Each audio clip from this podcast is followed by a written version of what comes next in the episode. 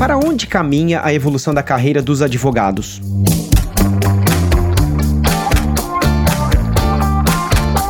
Eu sou Leandro Ramos e este é o Juridicast, o seu podcast de marketing jurídico. A advocacia vem passando por profundas transformações: jurimetria, visual law, law tax e legal tax. O conjunto de termos e conceitos que remetem à inovação no direito são diversos e constantes. E dentre todas essas mudanças, a pergunta que fica é: como deve ser o advogado de hoje e, sobretudo, o advogado do amanhã? Neste episódio do Juridicast, tenho o prazer de receber o Daniel Becker, que é Managing Partner no Lima Ferguson Advogados, além de ser um dos coordenadores do livro O Fim dos Advogados, recém-lançado pela Revista dos Tribunais. Daniel, seja muito bem-vindo ao Juridicast. Obrigado, Leandro. Um prazer enorme estar aqui. É sempre bom debater né, o futuro da nossa profissão. É sempre super instigante também, né? E é algo que a gente pode fazer sem medo de errar, né? Que o futuro é incerto, então qualquer exercício de futurologia é arriscado, né? Certamente. É interessante pontuar, né, que o nome do livro é O Fim dos Advogados, mas a gente tem que focar no ponto de interrogação, né? Que é o fim dos advogados e um questionamento, né? Um ponto de interrogação. Então, é, esse é o aspecto aí provocador, né? Dessa obra que eu tive o prazer de ser um dos organizadores. E, Daniel, puxando o gancho do livro, né? Uma coisa que vocês debatem na obra é sobre a questão do saber jurídico, que sempre foi uma prerrogativa do advogado. Mas hoje a gente vive num mundo em que as informações fluem livremente com uma grande velocidade. E aí a questão que eu tenho é: a gente pode pensar que o conhecimento uh, jurídico também vai se democratizar?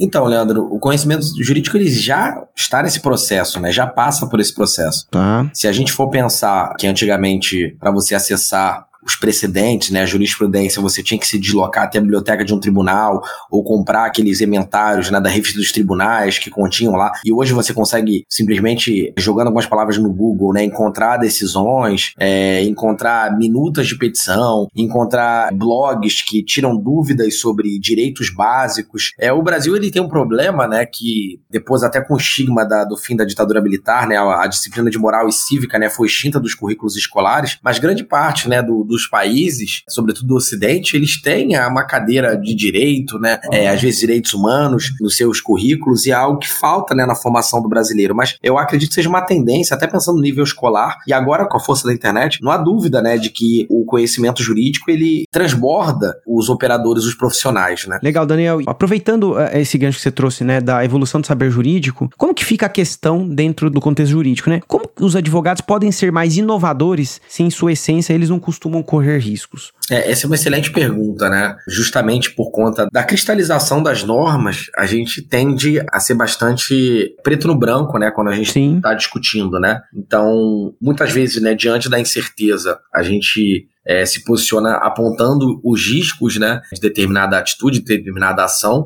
mas tradicionalmente a postura tende a ser conservadora. Só que o advogado, a profissão do advogado, né, a advocacia, ela não é um fim em si mesmo. Então ela depende do, do mercado, do contexto que ela está inserida. E hoje, né, os setores, eles têm já no DNA a tecnologia, né? Eu costumo falar isso assim que eu falava isso antes da pandemia e hoje é, me parece que, que, que é ainda mais verdade, né? A ideia do software estar engolindo o mundo. Hoje hoje até mesmo a padaria da esquina, de certa forma, ela é uma empresa de tecnologia, na medida que se ela não faz entrega pelo iFood, ela simplesmente desapareceu durante o período. Então, hoje as empresas, por elas terem, né, essa. Acho que falar de DNA é forte, porque nem toda empresa ela tem um DNA, ela vai incorporando tecnologia aos poucos. Mas pela empresa, ela, de certa forma, ela ter que ter incorporado né, aspectos do setor de tecnologia dentro das suas atividades, ela impõe que os advogados também tenham uma postura semelhante a elas, né? Quase que mimetizem essa conduta, que é uma conduta de assunção de riscos. Fala-se muito, né, até aquele livro que é o Move Fast and Break Things, né? Se mova rápido e quebre as coisas. É que basicamente foi a estratégia do Airbnb e da Uber. Mas hoje a gente vê que isso tem sido cada vez mais presente de forma transversal em todos os setores, então isso impõe que os advogados eles tenham que ser arrojados, né, e abandonem o conservadorismo que tradicionalmente está imbuído neles, né? Então, esse é até um desafio para a profissão, uma mudança, né,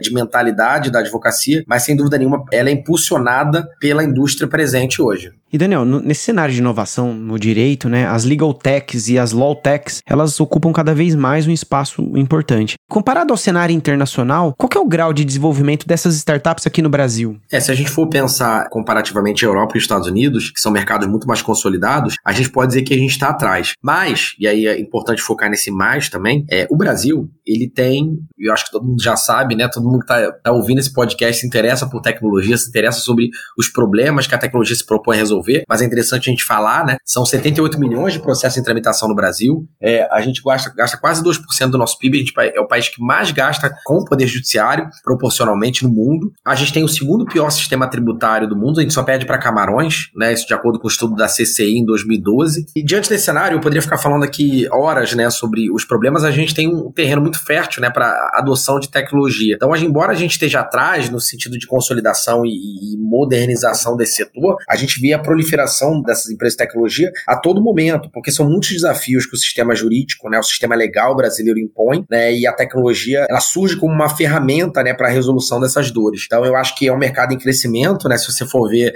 eu gosto muito de citar esse exemplo, o radar da Associação Brasileira de Lawtex e Legaltex, né, que a gente chega ali no momento que a gente tem três empresas em 2017, né, junto ali da B2L, e hoje a gente tem mais de 200 empresas associadas à B2L voltadas para o mercado jurídico. Eu acho que é um pouco essa visão, né? Bacana, Daniel. E um conceito bastante discutido dentro do contexto de inovação no direito é a jurimetria, que ainda acaba sendo alvo de, de alguma polêmica no mercado. Quais são os benefícios de um advogado em se respaldar na jurimetria? Olha, são vários. E assim, a jurimetria ela é interessante porque ela não serve só para os advogados. A jurimetria, é, eu não sei se quem está ouvindo aqui já tem alguma familiaridade, mas é interessante a gente trazer. Basicamente, é o, é o casamento do direito com a estatística, né? A tecnologia, ela sem dúvida nenhuma, ela impulsiona, né, o trabalho da esse trabalho estatístico, cujo a matéria-prima é o direito, né? É, e o produto são esses insights, a jurimetria traz, são eficientes para políticas públicas, né, tanto no âmbito do executivo quanto do legislativo. E quando a gente fala de poder judiciário, né, e aí necessariamente a gente fala da atuação dos advogados, é a possibilidade da gente compreender o comportamento dos órgãos, o perfilamento dos magistrados, ou seja, padrão de decisão dos magistrados, previsibilidade, coerência, integridade da jurisprudência, um aumento significativo da pacificação social na medida que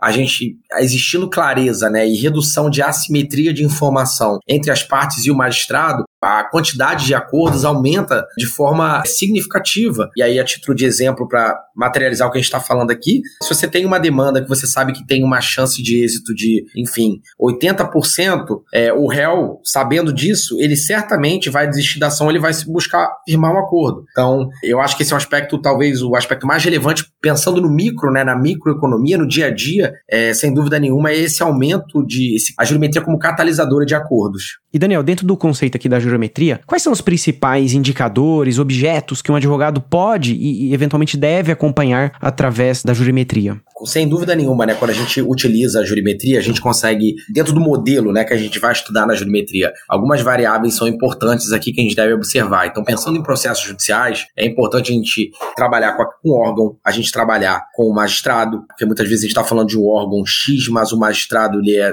é um titular, é um substituto, é um tabelar, é, para não criar nenhuma distorção nesse modelo. É, valores de causa, partes, mas não só as partes, mas também os advogados dessas partes. Por quê? Muitas vezes você consegue identificar e aí quando eu estou falando dos grandes litigantes, o que é chamado dos advogados ofensores, que são aqueles advogados de caráter duvidoso, né, que muitas vezes, às vezes fraudam procuração, é, utilizam, né, procurações falsas ali para perseguir direitos de terceiros que muitas vezes nem sabem que aquelas ações estão sendo ajuizadas. Então, com a jurimetria você consegue, né, puxar e identificar um padrão ali de comportamento daqueles advogados também, não só da parte, não só do magistrado, mas também dos advogados. É interessante você diferenciar objetos. E aí muito se fala, né, até uma discussão que a gente pode ter mais à frente quando a gente falar de justiça aberta, de dados abertos, a relevância da gente ter esses dados fidedignos e acurados. Em que sentido? Muito se discute, né, se a jurimetria ela deveria trabalhar trabalhar com dados anonimizados. Mas os dados anonimizados, né, em cruzamento, eles não conseguem permitir que a gente faça correlação. Então, por exemplo, eu ver muitas vezes um, um litigante quanto mais, né, alguém que está praticando o que a gente chama de sham litigation, né, essa litigância de má fé em larga escala, é importante a gente ter ali o CPF, saber os dados para a gente conseguir fazer esses cruzamentos. E a partir daí, assim, a gente consegue pensar em inúmeras outras, né, é, desde palavras-chave dentro de decisão, até mesmo adjetivos dentro de decisão para verificar eventual grau de imparcialidade na decisão, né? Enfim, dá pra gente inventar muita coisa aí dentro, né? E Daniel, tô te ouvindo falar aqui uma coisa que me ocorreu, né? Pra geometria ocorrer, ela depende do sistema judiciário. E nesse contexto, todos os tribunais oferecem acesso irrestrito aos dados dos processos ou ainda existem muitos bloqueios? Não, infelizmente existe uma série de bloqueios, né? Eu costumo dizer que antigamente, antigamente eu quero dizer, na era do processo físico era mais fácil você ter acesso ao processo judicial do que hoje. Aí quem tá ouvindo falar, cara, o Daniel tá maluco. Não. Por que, que eu, eu gosto de fazer essa, essa provocação? Antigamente, para você acessar o processo, precisava deixar sua AB e com a sua AB você tirava ele do balcão e ia tirar cópia. Se você fosse um não advogado, né? Vamos dizer assim, um leigo, né? Odeio esse termo, mas um leigo, por assim dizer, alguém não treinado, né? Alguém licenciado para praticar a prática jurídica, ele bastaria deixar a identidade lá e ele poderia fotografar, escanear, enfim, fazer o que quisesse com os autos. E aí, ah, pô, mas se dá na prática, né? Pô, um jornalista antigamente ele podia ir no balcão e acessar os autos. Hoje, né, o jornal, eu tenho alguns amigos que são jornalistas, que eles precisam, né, que muitas vezes eu, eu, eu disponibilize a cópia para ele, porque no sistema de tribunais somente advogados podem acessar os autos. Então, de plano ali a gente consegue ver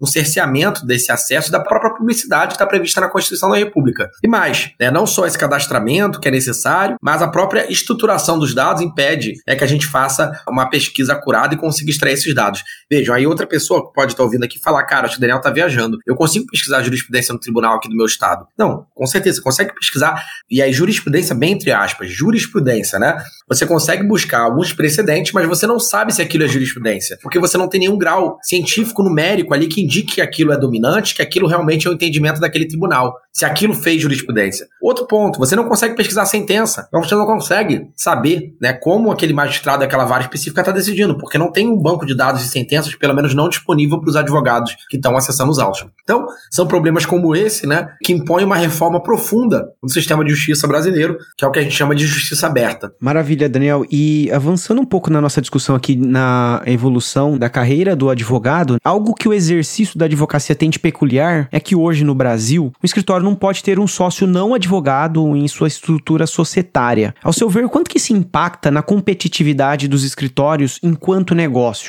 Muito.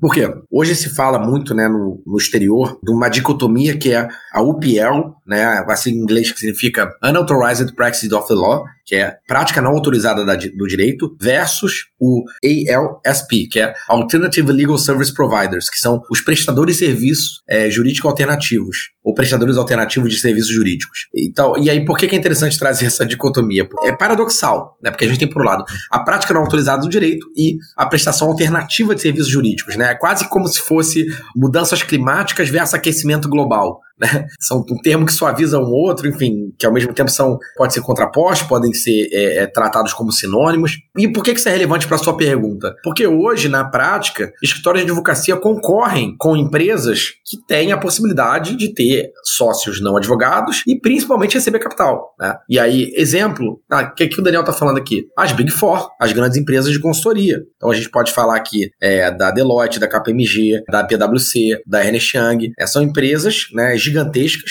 É, você vai, eu vou perguntar para qualquer um aqui qual é o maior escritório do mundo. Aí o cara vai pensar, é o Baker McKenzie, é o Delay Piper. Não, o maior escritório do mundo é a Deloitte, é a PwC. São as empresas com o maior número de advogados do mundo. E hoje elas já atuam no Brasil, elas exercem muitas vezes consultoria tributária, consultoria trabalhista, consultoria em proteção de dados e privacidade, consultoria em, compliance anticorrupção. Então elas já ocupam um espaço, elas têm acesso a capital, porque elas podem receber investimento, elas podem abrir capital em bolsa, por exemplo, enquanto os advogados eles não têm essa possibilidade, né? Então acho que é, é, é necessário repensar esse modelo, sobretudo na realidade que a gente está vivendo. Caso contrário, os escritórios de advocacia vão simplesmente desaparecer, né? E o modelo da que é previsto no OAB, né, que é o modelo de sociedade profissional, é, vai se tornar obsoleto. Daniel, em termos práticos, né, para quem ainda tem dúvida, quais foram os ganhos nos países em que ocorreram a liberalização da atividade jurídica? É uma profissionalização ainda maior da prática jurídica, uma prestação de serviço é muito mais eficiente, uma concorrência muito mais saudável, né, no meio e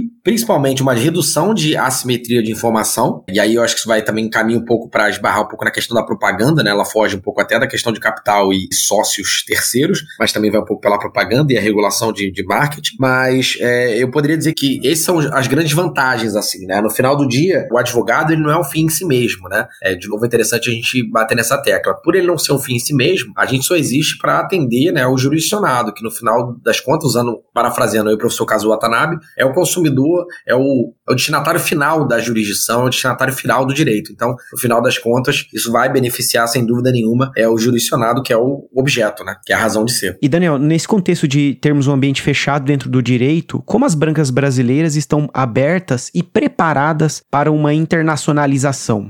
É, eu acho que elas estão, quando a gente fala abertas, né, é, nem todas concordam, né? Existe um Sim. movimento muito forte ainda no âmbito do AB, mas eu acho que é uma consequência natural, porque a gente, advogado, teima, né, em achar que o mundo é dividido em dois tipos de pessoas, os advogados e os não advogados. Na realidade, o mundo é um só, né? O direito, por mais que isso doa no ouvido de algumas pessoas, é um negócio como qualquer outro, assim como a medicina. Né? E se todos os setores, eles, é assim, até anacrônico falar isso, né? Estão passando. Todos os setores já passaram por uma globalização muito intensa, né? É, e o história de advocacia ele ainda vive numas amarras artificiais trazidas ali pela restrição do OAB em relação a essa abertura. Eu acho, mais uma vez, né? E eu não estou sendo libertário aqui, mas eu acho que essa internacionalização ela vai ser fundamental, né? Para até para o ambiente de negócio do Brasil, não só para o ambiente de negócio jurídico, mas para o ambiente de negócio como um todo. Só que para a gente conseguir tornar isso, não que, não, não que seja ilícito hoje, mas para que isso que tenha regras claras sobre isso, a gente precisa pensar, repensar né, aquilo que a gente comentou na pergunta anterior, que é o modelo né, de sociedade de advogados. Né? Como é que vai se dar essas parcerias? Hoje a gente vê muito acordo de cooperação entre escritórios. Seria importante a gente também pensar no modelo para que isso acontecesse, né? para trazer segurança jurídica para ambos os lados e principalmente para a classe. Legal, Daniel. E um outro movimento que eu observo né, de resistência dentro do direito é com relação à atividade de algumas algumas legal techs. Você acredita que a criminalização de algumas atividades promovidas por algumas dessas startups vai barrar movimentos de inovação no direito? Existe uma queda de braço muito grande aí entre a OAB e algumas empresas de tecnologia, né? É, algumas que surgiram lá no início, rapidamente elas morreram, né? Não sobreviveram, tal como aconteceu em outros setores também, né? Empresas começam ali é, tentando desromper o mercado, tomam uma chinelada do regulador e desaparecem, depois em outra onda vem uma empresa que se consolida, né? Isso aconteceu bastante no nosso setor. É, eu acho que a relação entre OAB e as empresas de tecnologia já melhorou muito, mas a discussão que fica, né, e eu acho difícil a gente escapar dela, é o ato privativo, né? O ato privativo está lá no regulamento, né, no Estatuto do OAB, e ele, descreve poucas condutas que devem ser praticadas com exclusividade pelos advogados. Na prática, talvez eu sendo 100% sincero aqui, mas também me arriscando a errar aqui uma porcentagem de padaria, eu acho que eu pratico 10%, 5% dos meus atos, Daniel Becker, no dia a dia são atos privativos. Os outros todos não são atos privativos de advogado. É, então, é até um conselho para as empresas de tecnologia de hoje, né, que estão tentando empreender esse mercado, não se absterem de, de invadir o campo do ato privativo, que ainda é um campo tortuoso aí, pelo menos na visão do AB. Então eu acho que talvez a próxima fronteira seja essa, mas no momento a gente tem muita coisa a ser feita fora desse escopo do ato privativo. E Daniel, ainda falando de OAB, né? Hoje um grande indicador de qualidade e até requisito para o exercício da advocacia é o exame da OAB. O exame da ordem avalia os hard skills dos advogados. E aí a pergunta que eu tenho é: onde entra os soft skills? Esse exame da OAB, ele dá conta, no fim, de auferir a qualidade em pleno século XXI? Não, definitivamente não. Mas eu acho que hoje talvez a gente possa pensar ali como aquela frase do Churchill, né? Essa realmente é do Churchill, né? Da democracia, né? É um sistema ruim, mas é o melhor que a gente tem. Eu acho que antes de pensar em reforma, o fim do exame do AB, a gente tem que pensar numa reforma do ensino, né? Então a gente teve uma mudança ali é para incluir direito digital, e eu nem gosto muito desse nome direito digital, não porque eu tenho algum, algum problema com, com, o termo, é simplesmente porque ele é muito abrangente é, e ele talvez desvie as pessoas da real importância da tecnologia no direito, né? É, mas tem essa resolução do MEC que determinou a inclusão no currículo das faculdades de direito, o direito digital, mas eu acho que ainda é um passo muito tímido, né, em relação do que realmente é necessário. Então, não só soft skills, mas também hard skills que orbitam a profissão jurídica, como, por exemplo, gestão, recursos humanos, própria estatística, né, matemática, própria programação, ciência de dados. Não estou dizendo de novo, né, que um advogado tem que sair como programador apto até trabalhar na ser training do Google, não é isso. Mas são as noções, né, porque como eu falei aqui, minha visão é que todas as empresas hoje, todos os setores, eles estão, de certa forma, envolvidos, eles estão envolvidos na tecnologia, tem softwares ali, né, o software está engolindo todas essa, essa, essas companhias, então é importante que os advogados eles tenham esse, esse conhecimento e, e, esse conhecimento, de novo, né? Ele teria que vir ali do, do currículo base ali das faculdades de Direito. E aí, feito isso, a gente pode repensar em alterar o exame da OAB. Não dá pra gente falar de alteração do exame sem a gente pensar na reforma do ensino superior. E Daniel, nosso bate-papo tá muito bom, mas o episódio tá caminhando pro final. E como uma última pergunta, puxo o gancho do que você acabou de responder, né? A evolução do ensino jurídico passa apenas por uma mudança de grade curricular, como você mencionou, ou tem alguma mudança a mais? Não, eu entendo que é, a grade curricular é o primeiro passo, né? Pra gente conseguir alterar, mas também é o formato de ensino, né? Perfeito. Eu acho que a gente consegue ver muito isso com as gerações mais novas. Tempo de atenção, a gente vive, a, a gente fala muito da pandemia de Covid, né? Da Covid-19, Covid-19, do coronavírus, mas a gente tem uma pandemia aí que praticamente nos afeta aí de forma perene desde o smartphone, que é o déficit de atenção. Todo mundo hoje tem déficit de atenção. Então a forma, Sim. né, como o conteúdo é transmitido, ele já não se adequa mais à nossa realidade. Eu lembro de uma palestra que eu vi lá na, em Harvard, é, do professor Mangabeira Unger, que ele falava: estamos educando os nossos adultos brasileiros como crianças francesas do século XIX. E isso eu nunca mais esqueci, essa frase, é uma frase de impacto, né? É, mas é ressaltando a importância né, da metodologia de ensino. Então, talvez a, a faculdade, a universidade, ela possa aprender muito com o que está sendo visto de inovação na pedagogia, no ensino fundamental. Quando eu falo pedagogia, eu estou falando efetivamente ensino de criança, mas também na andragogia, quando a gente fala de treinamento corporativo, né? A ideia de você gamificar a experiência de ensino. Então eu acho que a grade curricular é só um passo. Eu acho que a mudança da metodologia também é outro, né? É isso sendo super ambicioso. Legal, Daniel. Gostaria de agradecer a sua participação aqui no Juridicast, né? Foi um bate-papo super é, rico e espero que você possa voltar mais vezes. Leandro, eu que agradeço. É sempre um prazer falar sobre esses temas, como eu disse aqui no início. Pode contar sempre comigo, vai ser um prazer estar aqui de volta no Juridicast com você. Obrigado. Gostou desse podcast? Então compartilhe o episódio nas redes sociais e acompanhe o Juridicast, produzido pela agência Javali, especialista em marketing jurídico. Destaco que este foi o último episódio da décima temporada do Juridicast. Agradeço a você que nos acompanhou ao longo de 2021 e te espero no dia 12 de janeiro, às 7 da manhã, com o início da décima primeira temporada. Um grande abraço e até lá!